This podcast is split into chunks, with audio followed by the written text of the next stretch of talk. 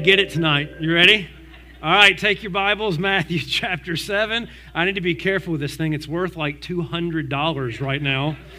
So, uh, glad you're here. We've been going through the Sermon on the Mount the last few months, and uh, best sermon ever preached, Jesus here in Matthew 5, 6, and 7. And we're, uh, uh, I don't know if you've noticed, but a lot of the things that we've talked about are uh, very common in today's uh, language, like, for instance, uh, blessed are the peacemakers, or the Lord's Prayer, which is something that's often quoted, or uh, the Golden Rule, uh, which is a part of Matthew chapter 7. Or, or tonight's passage is one of those that we hear all the time. And, but one of the things that we've been looking at is understanding these passages in context, because going verse by verse through a section, understanding what Jesus is teaching, rather than kind of what gets quoted in uh, the culture. And so tonight's passage is one that's very, very important. Uh, hopefully, this records. It's online because I've never asked you to do this before. Uh, but I encourage you to share the link to go to the message online because this is a message I believe our culture needs to hear we need to hear and churches need to hear. And so hopefully this is something that you will uh, spread around. And I, I, trust those even who are gone this weekend will catch up online. So let's read Matthew chapter 7, and you'll understand why I got this in my hand. If you're able, please stand as we honor the reading of God's word. Matthew chapter 7, and let's look at 1 through 6, very, very familiar passage. Judge not that you be not judged. For with the judgment you pronounce, you will be judged, and with the measure you use, it will be measured to you. Why do you see the speck that's in your brother's eye, but do not notice the log that's in your own eye?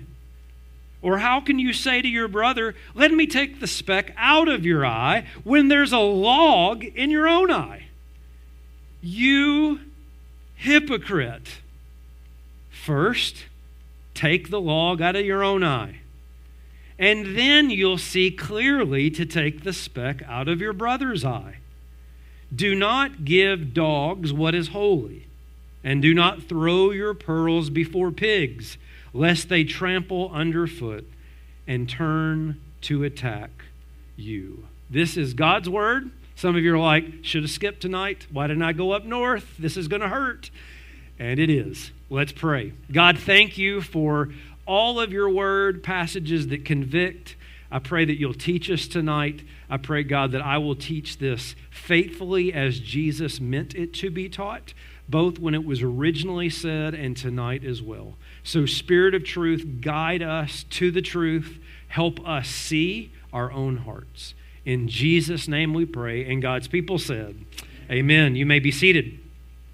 They said that the king was so full of sorrow that he never smiled again. It's the old famous Welsh fable about Llewellyn the Great, uh, the Prince of Wales in the 13th century. Uh, my guess is some of you probably remember the story. Uh, Llewellyn is given a dog named Gellert, um, and from the King of England, King John. And this dog is known for his loyalty, for his ability to protect. And so uh, the prince puts the dog in charge of guarding the room where his baby boy sleeps. And every time the king would return to his son's room, the dog was always on guard, uh, gaining him the nickname the Faithful Hound. But on one particular day, when the king returned from a hunting trip, he went to see his son, and when he did, he discovered that the, the cradle was overturned, the bedding was on the floor, and the ground was covered in blood. His child was nowhere to be found. And then Gellert appeared his mouth covered in blood. The king couldn't believe it. Enraged at the dog, he pulled out his sword and he plunged it into the dog, immediately killing him. As the dog gave his final whelp, the king heard a cry from over in the corner. It was his baby boy. The king ran to the corner and discovered his son unharmed, but lying next to the boy was a dead wolf. That's when the king realized the blood on the dog was not the blood of his son, it was the blood of the wolf. The dog had not harmed the child, he had saved him.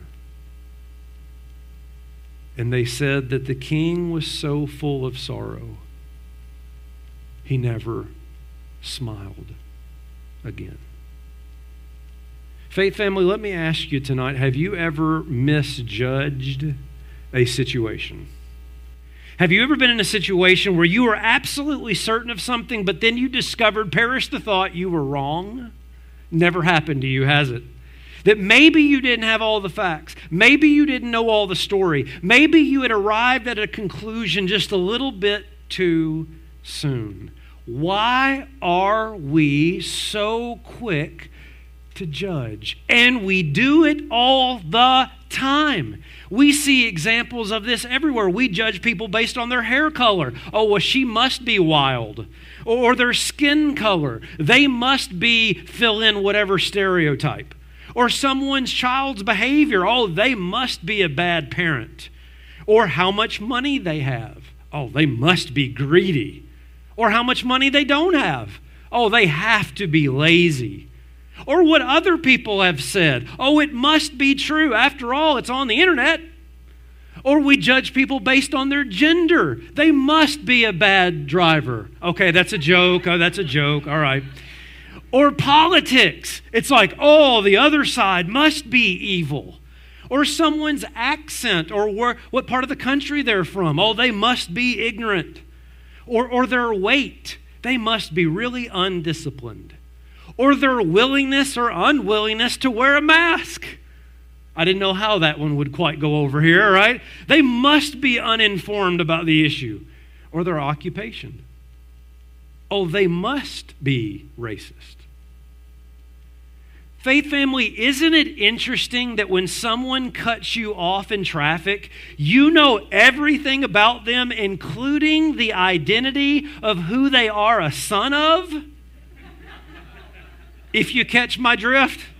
You know everything about them, and you judge. Judging is something that happens all the time, and not only do we judge others, my guess is there's a few of you here tonight that have been judged by others. Your problem, Shrek. What you got against the whole world anyway? Huh? Look, I'm not the one with the problem, okay? It's the world that seems to have a problem with me. People take one look at me and go, Ah, help, run! A big, stupid, ugly ogre. They judge me before they even know me. That's why I'm better off alone. They judge me before they ever even know me. I'm certainly not looking for sympathy tonight, but I can certainly relate to you if you've ever felt judged. I think pastors sometimes are some of the most judged people on the planet. One of my favorite songs called Bottles and Bibles says, It's a hard way to go on the straight and narrow when everybody in town points a finger at you. But they ain't had to walk with the weight that you've hauled. They don't know you at all but they think that they do.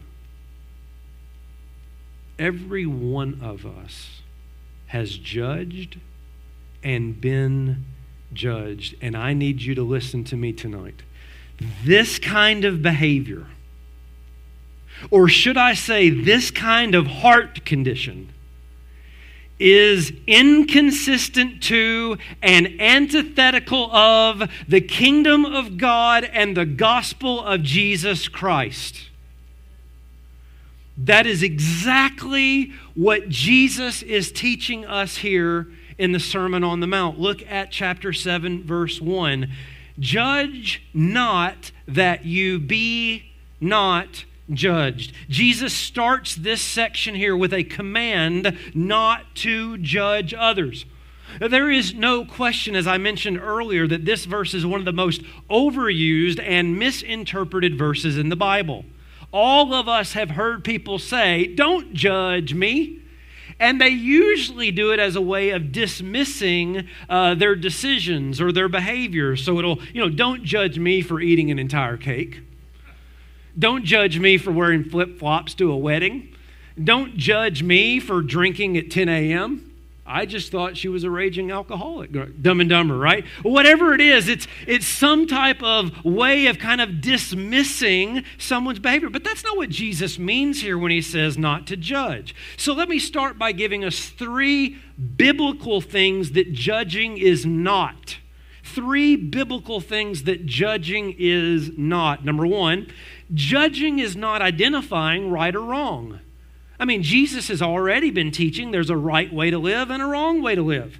Uh, the, the Bible calls things sin. Uh, it's okay to say that's wrong, that's right. You're not casting a judgment on somebody by calling something right or wrong. Second, judging is not using discernment. Jesus frequently warns against the teaching of the Pharisees. The Bible teaches us, we have a whole book like the book of Proverbs that teaches us to walk in the way of wisdom, which means there's times that we need to say, Whoa, not going to have that relationship, not going to go down that path, or whatever it may be. Discerning is not judging. And thirdly, judging is not having opinions on issues. For example, hockey is a boring sport. Too soon? Too soon? Like, don't give that illustration after game seven, right? But listen, I grew up, nobody played hockey. I don't understand hockey. To me, uh, hockey's boring. I'm not judging, I'm just saying, right? I think country music is great. I think rap music is awful. Okay? Now, all of that happens to be true, but I'm not judging anybody. Okay? I have opinions and you have opinions, correct? And we're free to have those opinions on things without being judgmental. Judging is not identifying right or wrong, it's not using discernment, it's not having opinion on things. Listen, judging biblically, judging biblically is casting a final verdict on someone drawing a conclusion about someone in a way that condemns them. Now, let me give you the biblical support for this. James 4 11 and 12 says, Do not speak evil against one another, brothers. The one who speaks against a brother or judges his brother speaks evil against the law and judges the law. But if you judge the law, you're not a doer of the law, but a judge. There is only one lawgiver and judge, he who is able to save and to destroy. But who are you to judge your neighbor? Luke chapter 6. This is the Luke's equivalent of the Sermon on the Mount in Matthew. Luke 6, verse 37 says, Judge not, and you will not be judged. And then look what it parallels condemn not and you will not be condemned. Romans chapter 14, verse 10. Why do you pass judgment on your brother, or you who do not despise? Uh, or you, why do you despise your brother? For we will all stand before the judgment, the final verdict seat of God. Therefore, verse 13, let us not pass judgment on one another any longer, but rather decide never to put a stumbling block or hindrance in the way of a brother. Judging is condemning. It's casting a final verdict on someone. And we do this all the time. Listen to me, faith family. We will reduce somebody down to a single action. We will reduce someone down to the way they look. We'll reduce someone down to something from their past. We'll reduce someone down to an issue that we disagree on. And why are we not to do that? Because regardless of how well you know the person, you don't have all the facts. You don't know the entire story. Thought about what you said to me the other day about my painting. Uh, stayed up half the night thinking about it. Something occurred to me. I fell into a deep, peaceful sleep and haven't thought about you since. You know what occurred to me? No. You're just a kid. You don't have the faintest idea what you're talking about. Why, thank you. It's all right. You've never been out of Boston. Nope. So if I asked you about art, you'd probably give me the skinny on every art book ever written. Michelangelo. Know a lot about him. Life's work, political aspirations, him and the Pope, sexual orientation, the whole works, right? I bet you can't tell me what it smells like in the Sistine Chapel. You never actually stood there and looked up at that beautiful ceiling. Seen that. If I ask you about women, you probably give me a syllabus of your personal favorites.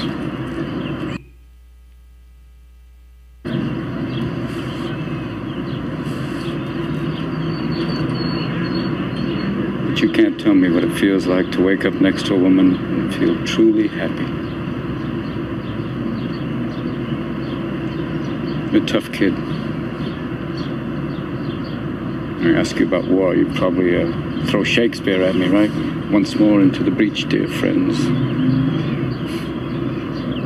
But you've never been near one. You've never held your best friend's head in your lap and watch him gasp his last breath looking to you for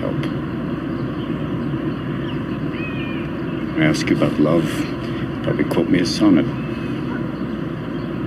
But you've never looked at a woman and been totally vulnerable. Known someone that could level you with her eyes. Feeling like God put an angel on earth just for you. Who could rescue you from the depths of hell. And you wouldn't know what it's like to be her angel. To have that love for her be there forever. Through anything. Through cancer. And you would know about sleeping sitting up in a hospital room for two months holding her hand because the doctors could see in your eyes that the terms visiting hours don't apply to you. You don't know about real loss because that only occurs when you love something more than you love yourself. I doubt you've ever dared to love anybody that much. I look at you, I don't see an intelligent, confident man. I see a cocky kid. But you're a genius, Will. No one denies that. No one could possibly understand the depths of you. But you presume to know everything about me because you saw a painting of mine.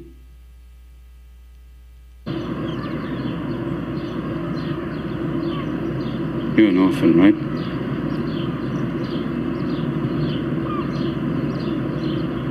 Do you think I know the first thing about how hard your life has been? How you feel? Who you are? Because I read Oliver Twist. Does that encapsulate you?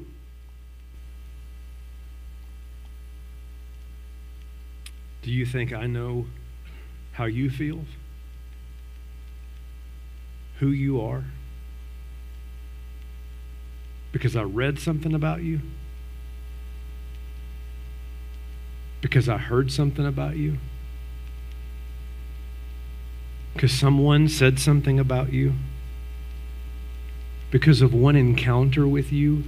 Does that encapsulate you? Faith family, Jesus is saying that we must be very careful and cautious how we approach, treat, and assess other people.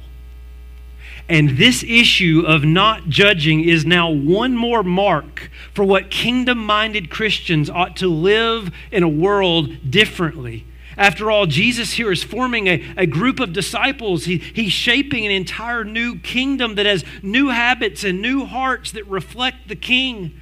As we've already learned, we're a people marked not by riches of the world, but by poverty of spirit. We're a people that shine in suffering because we are motivated to glorify God, not self. That, that we're not just concerned with what we do with our hands, but also what's in our hearts. That we have realized how far the bar of righteousness really is, and we could never jump it. And so we have gone all in on the one who has fulfilled the law.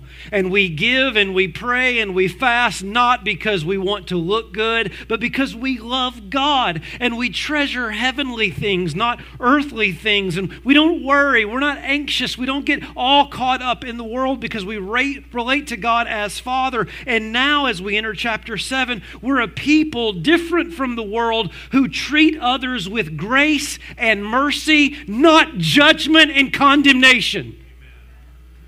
This is an entirely different kingdom. You are a new people and you have been placed to be light in the world. So don't judge.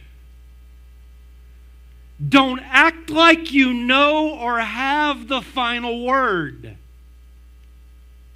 Only God has that. And so, Christians who understand the gospel of the kingdom that Jesus is teaching here leave the judgment of others to God. And we approach them with grace and the mercy of God. Let me give you an example of how I think this can work because I want this to be practical and helpful to you. I want to teach this well. Some of you are like, you're still on verse 1. You have five verses to go, to which I say, you came to the last service. You should know I'm in no rush.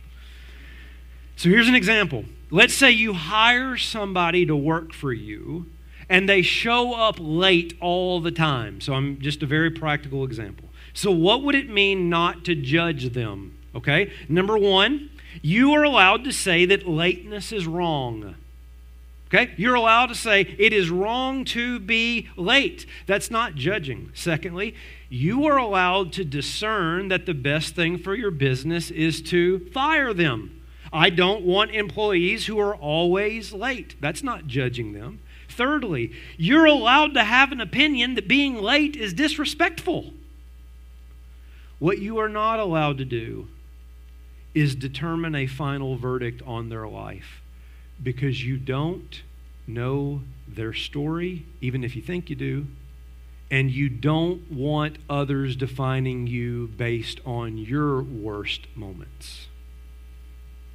That's what Jesus means here when he says, Do not judge. And why are we even motivated to judge people in the first place? Why is this something that, do you know how many, like, I came up with that list earlier in the message, and since then I've thought of like 27 more. Because this kind of thing is everywhere in life. Why is it so common? Let me give you three quick reasons. Number one is personal insecurity. The reason why I am, I, talking about me, I am critical of others because it makes me feel better. I love hiding my own issues by, ex- by exposing yours. Right? It, there, there's insecurities in us, and we can hide those or feel better about those by shining the light on someone else. Secondly, is not just personal insecurity, but religious morality. We're critical of others not only because it makes us feel better, but it makes us feel righteous. I don't know if you know this about you, but you have a little hidden Pharisee inside of you. And if you grew up in church, you probably have a big Pharisee hiding inside of you. And it loves to come out and call out other people so you can feel more righteous about yourself. It goes like this Can you believe he spent so much money on a car? I would never be so foolish. I would have probably given that money to the poor. No, you wouldn't have. Or, can you believe she dresses like that? I would never. Can you believe those kids? I would never parent like that. Stop it. First of all, don't ever say, I would never parent like that until you are a parent. I assure you, there were a lot of things I said I will never do as a parent, did as a parent. And so it's easy for you to cast judgment when you've never walked in their shoes. That little Pharisee inside of us is looking for every opportunity it can to feel righteous, a righteousness of our own rather than a righteousness from God. And then, thirdly, why I think we're, we're prone to judge is desired deity. What I mean here is that ever since the Garden of Eden, humanity has wanted to be God. We've wanted to be on the throne. We've wanted to have the final say. We've wanted to be the ultimate judge over our own life and the lives of others. But notice this on the screen here. When you judge others, you are claiming attributes that only belong to God. Like in five seconds, when he cut you off in traffic and you know everything about his story, so much to assess something on him for the rest of his life, it's like, wait a minute, you're in that moment acting like you're God. You never met the guy. You don't have a clue where he's going, what he's come from, and yet you know his entire story, yet you'll cast things at him or her. When the reality is you're claiming an attribute that isn't yours. You're not God, and you don't know, which means it is not yours to judge. Now, Jesus here, we've only gone through one verse. Okay, I hope you don't have e- evening plans, all right? Verse 2. Now, Jesus is going to push this even further. Now that we know what it means, judge not, that you not be judged, look at what he says next. For with the judgment you pronounce, you will be judged. And with the measure you use, it will be measured to you. So now, not only do we see the command not to judge, but Jesus shows us why judging is a concern. You ought to be concerned with your heart when you're quick to judge. Why? Because it's revealing how, listen, listen, it's revealing how you think God ought to judge. When you're saying, listen, I believe they ought to be judged based on their past. I believe the measuring stick we ought to use is what you've done in your past or how you've treated me or whatever it is that you've done. That's the measuring stick. Here's what you're saying I think the measurement that God should use is works. That's a very, very dangerous approach to life that I assure you, brother and sister, you don't want. Because what has Jesus already been teaching us in the Sermon on the Mount? How does the whole sermon start? Blessed are the poor in spirit. Blessed are those who realize they're spiritually bankrupt, that are undeserving. Uh, they know that if I stand before God's judgment, I don't have a chance. I got nothing. I'm bankrupt. And so the only way I'm able to stand before the judgment of God is grace. Blessed are the merciful, for they shall receive mercy. That is, I extend mercy to others because I'm very aware of God's big buckets of mercy that He's poured down on my life. He's taught us to pray, forgive others as we have been forgiven. That is, we, we want to relate to other people with the forgiveness that God has given to us. So, when you turn around and you say, Yep, I'm going to cast a final verdict on you because of something you did or something you said. What you are saying is this I believe, I hope you're listening, I believe that God's measurement shouldn't be grace, but should be works. And when you say that functionally and practically, you are a contradiction to the very gospel you have come to know. And you are essentially saying, God, I think you should judge me the same way. And nobody wants that. None of us want God's judgment to be based on works. Amen? And so, what Jesus is saying here is there's a concern that you ought to have of your heart when you're seeing your heart being really judgmental towards other people. Notice this on the screen. People who know Jesus has absorbed their judgment are the last ones to cast judgment. I, I'm the last person in the world to pull out the ruler and, and, and measure your life. Because Jesus didn't use that measurement on me, He absorbed all of the wrath my sin deserved. So I am not going to cast judgment on you. Notice this on the screen as well. Remember last or two weeks ago we learned that worry is a sign uh, I feel like a teacher at school like you know I'm smack y'all. Worry is a sign of a heart condition that doesn't treasure God right? You're, you're treasuring earthly things that can be destroyed. That's why you worry all the time. Watch. Judgment is a sign of a heart condition that doesn't treasure the gospel. Oh, I want grace if that's the measurement for me. But the measurement that I want for everybody else, oh, I want that to be works. And you're not treasuring the gospel. You're not living in the gospel. You, are you're, you're, you're not treasuring the good news of Jesus Christ when you judge someone else.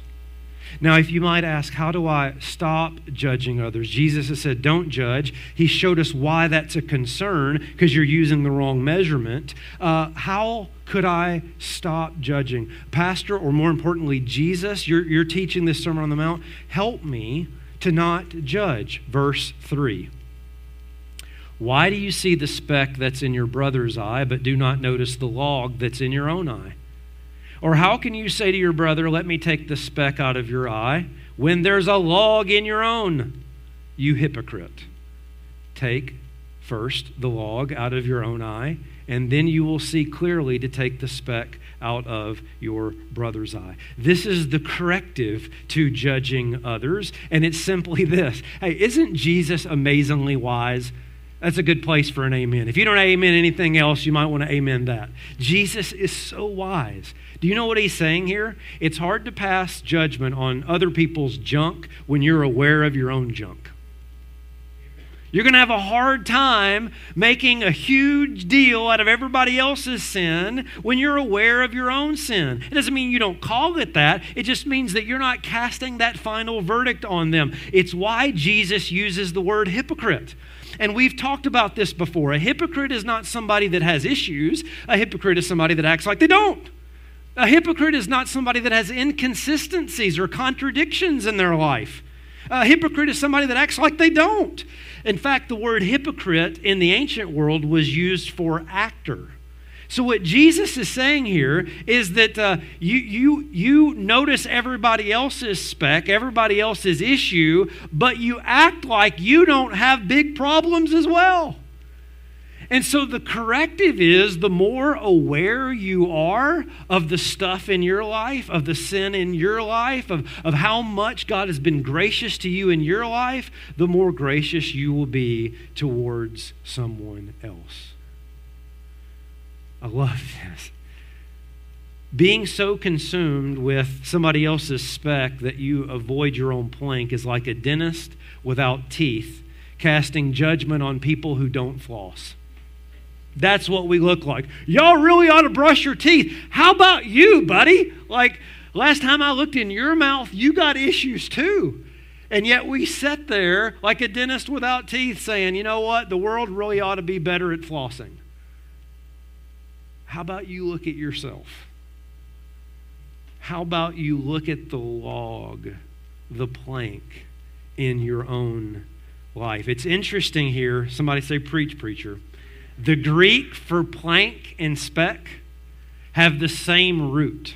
That is, the same root in this is the same root in this, in, in terms of the Greek, which means this. I think this is so helpful. The only reason you can identify problem problems in others is because those same problems exist in you.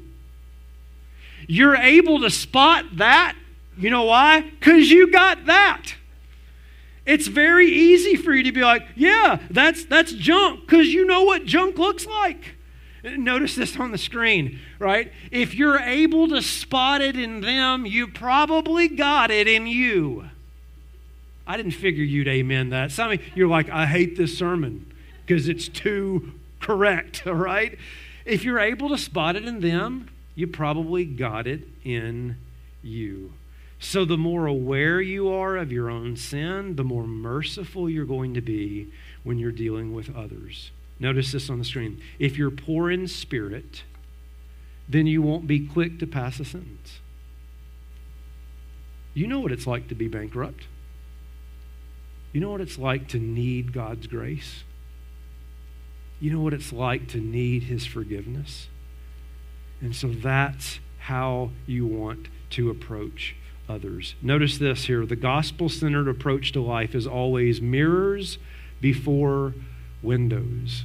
Mirrors before windows. That is, what, what do I need to learn about myself? What, what do I need to grow in? What are issues that I need to address rather than staring in everybody else's window, pointing out all of their problems? This is how disciples of Jesus live in the world. Now, you may be thinking, does this mean I never address an issue? Does this mean I. No, we've already talked about the fact that judging doesn't mean saying something is right or wrong. There may be a conversation you need to have, there may be an issue that you need to address. But notice what Paul says in Galatians 6, verse 1. He says, Brothers, if any is caught in a transgression, you who are spiritual should restore him, say this with me, in a spirit of gentleness. That is, you don't go in saying, I can't wait to have this conversation, Neil. I am going to beat the tar out of you. No, that's not a gospel centered approach to someone. Paul is saying that you, you, you're going to address the issue, you're going to talk about it, you're going to have the conversation, but you're going to do it with what? A spirit of gentleness. Because you are aware of your own sin.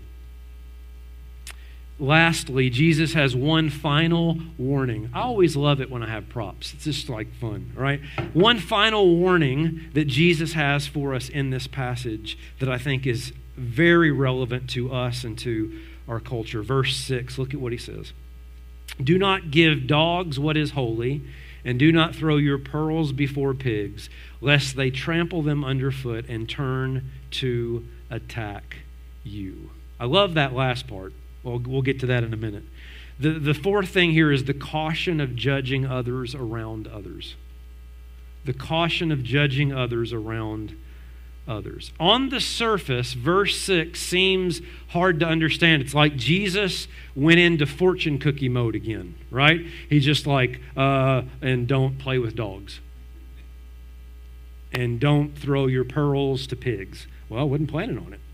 It's like, I don't know what Jesus means here at all. What does he mean by don't put what is holy before the dogs? Well, first, let's step back and understand our world versus the ancient world. In our world, when we think of dogs, we think of pets. We think of, you know, cuddly dogs that are 10 times better than cats. Amen. And all God's people said amen because that's in the Bible dogs are sweet and cuddly and, and, and, and they're man's best friend and whatever. That is not how dogs were known in the ancient world. Dogs were very vicious pack animals. In fact, if you've ever been to a third world country, this is more the image of, of dogs that just roam around. They're looking for something to eat. They're, they're wanting to attack something. This isn't, you know, Fido. This isn't a little lap pet. These are vicious animals. The same thing with pigs. When you think of pigs, you think of cute little piggy that goes oink oink, or maybe you think bacon. Or what, whatever, whatever it is that you think of when you see that, that's not the ancient world. In the ancient world, pigs were things that would devour. I mean, they still are for that matter. They would devour whatever it is that you would give them. These were vicious animals. In other words, get the way you think about dogs and pigs out of your mind and get into the ancient world of thinking about these are two metaphors, examples of, of, of groups that can't wait for you to throw them some meat. Can't wait for you to give them fresh meat to devour. So, what is Jesus saying? He's saying this when he says, Do not give to dogs what is holy. He's warning you, I hope you're listening, that you not only not judge others for yourself, but that you don't judge people publicly and cause even more harm. After all, Jesus has been teaching in the Sermon on the Mount that you're to love your neighbor and your enemy. That's what's new of the kingdom. So here's the point. As if it wasn't bad enough that you judged them, you went and threw their judgment to the hounds and caused more damage. It wasn't enough that you judged them, you had to put it on Facebook. You had to let the world judge them. You had to send out the email. You had to tell everybody in the office listen, that's not how God's people treat people.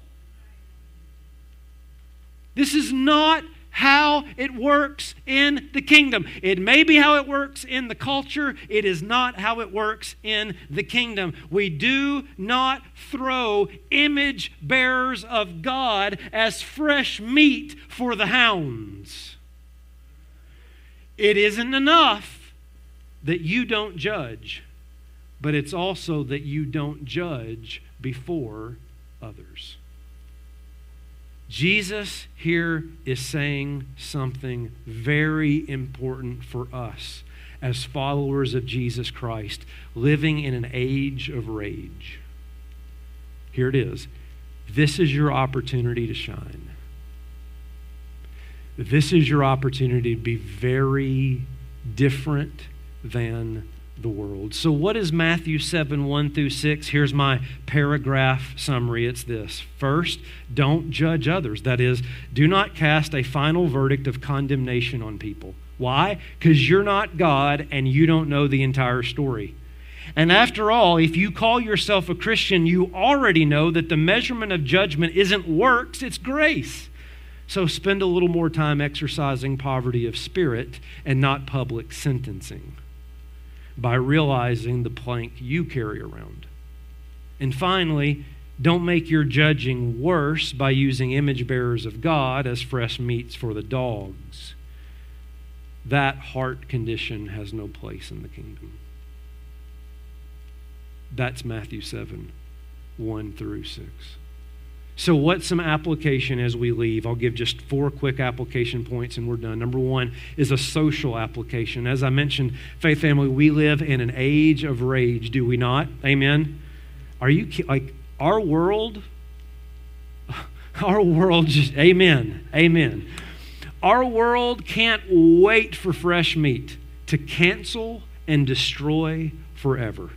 And my pastoral caution to me and all of us is avoid the trap of negativity and destruction. If there was ever an opportunity to be salt and light and shine bright in a world, it's this. That's a social application of this. Number two is personal, a personal application. And here's what I mean by personal application this isn't for somebody else, it's for you. Because what some of you will do is you'll walk out and you'll be judgmental of judgmental people. I am so glad you heard that sermon, honey. Whoa, whoa, whoa, whoa, whoa. I'm pretty sure you're just doing the very thing we said don't do. Like, the point here is not to judge somebody else, it's to look at your own life. So, my question is what's the plank work that you need to do? What's the heart work that you need to do. Take this personally, not upon someone else. Here's a third one I want to say quickly is generational, because I see this all the time, particularly in the church. If you're an older person, stop being judgmental of the younger generation. Don't spend the last years of your life being angry and bitter. Those young people, they don't blah, blah, blah, blah, blah, blah, blah. Stop it. Is that really what you want to be known for? Listen, I guarantee you, 70 year old, you don't have a flipping clue what it's like to be 17 year old in this culture. Don't act like you do because you don't. So leave the judge. And by the way, if you're 17, don't act like you got a clue on how the world works. Those 70 year olds, they're so out of date and blah, blah, blah. Stop it. What ought to happen? Here's what ought to happen. People look at faith family and they say, How in the world do 70 year olds and 17 year olds get together and worship? They don't judge each other.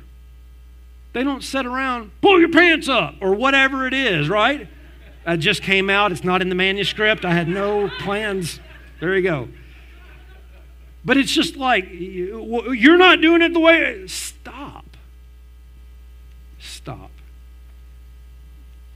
And what would it look like if the 70 year old generation approached the 17 year old generation with grace? And what would it look like if the 17 year old generation approached the 70 year old generation with grace? I'll tell you what it would look like the kingdom of God. Lastly, is missional. Missional. My point here is just to say remember that our mission in the world is not to condemn it, but to save it. We quote John 3:16, rightly so. Let me give you John 3:17. For God did not send his son into the world to condemn the world, but in order that the world might be saved through him. Church, that's your mission. Not to go around and condemn everybody, but to go around and help people get to a place where there's no condemnation in Christ Jesus. That's the mission God has given his people. So be very careful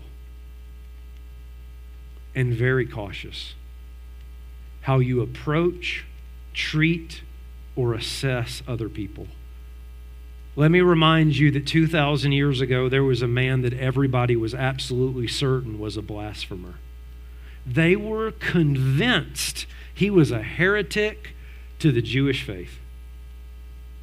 And they were so enraged by him that they took their swords and plunged it into his side. And as he laid there, crucified to a cross, covered in blood, some of them began to realize that he had not come to harm the world, he had come to save the world.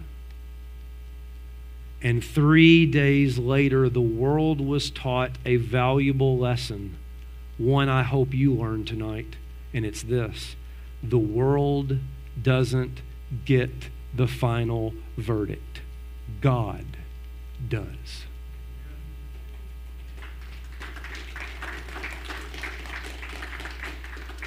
So let's leave the final judgment to God. And let's instead focus on the mission of God. A mission that isn't out to condemn the world, but save it. And God's people said, Amen. God, help us tonight. Help us. Um, Yet not I, but Christ in me is the only way we're living this verse out. I pray that you'd convict us and challenge us as to what it means to belong to this kingdom that looks different than the culture. And, and not just the culture, but even churches. Like, help us, God, be the fragrance of the gospel as we are aware of our own poverty of spirit to the point that we're merciful. We forgive others as we've been forgiven. And we judge not because we wouldn't want that measurement judged on us. This is the kingdom of God. Help us taste it, see it, and by your strength and help live it. In Christ's name we pray. Amen.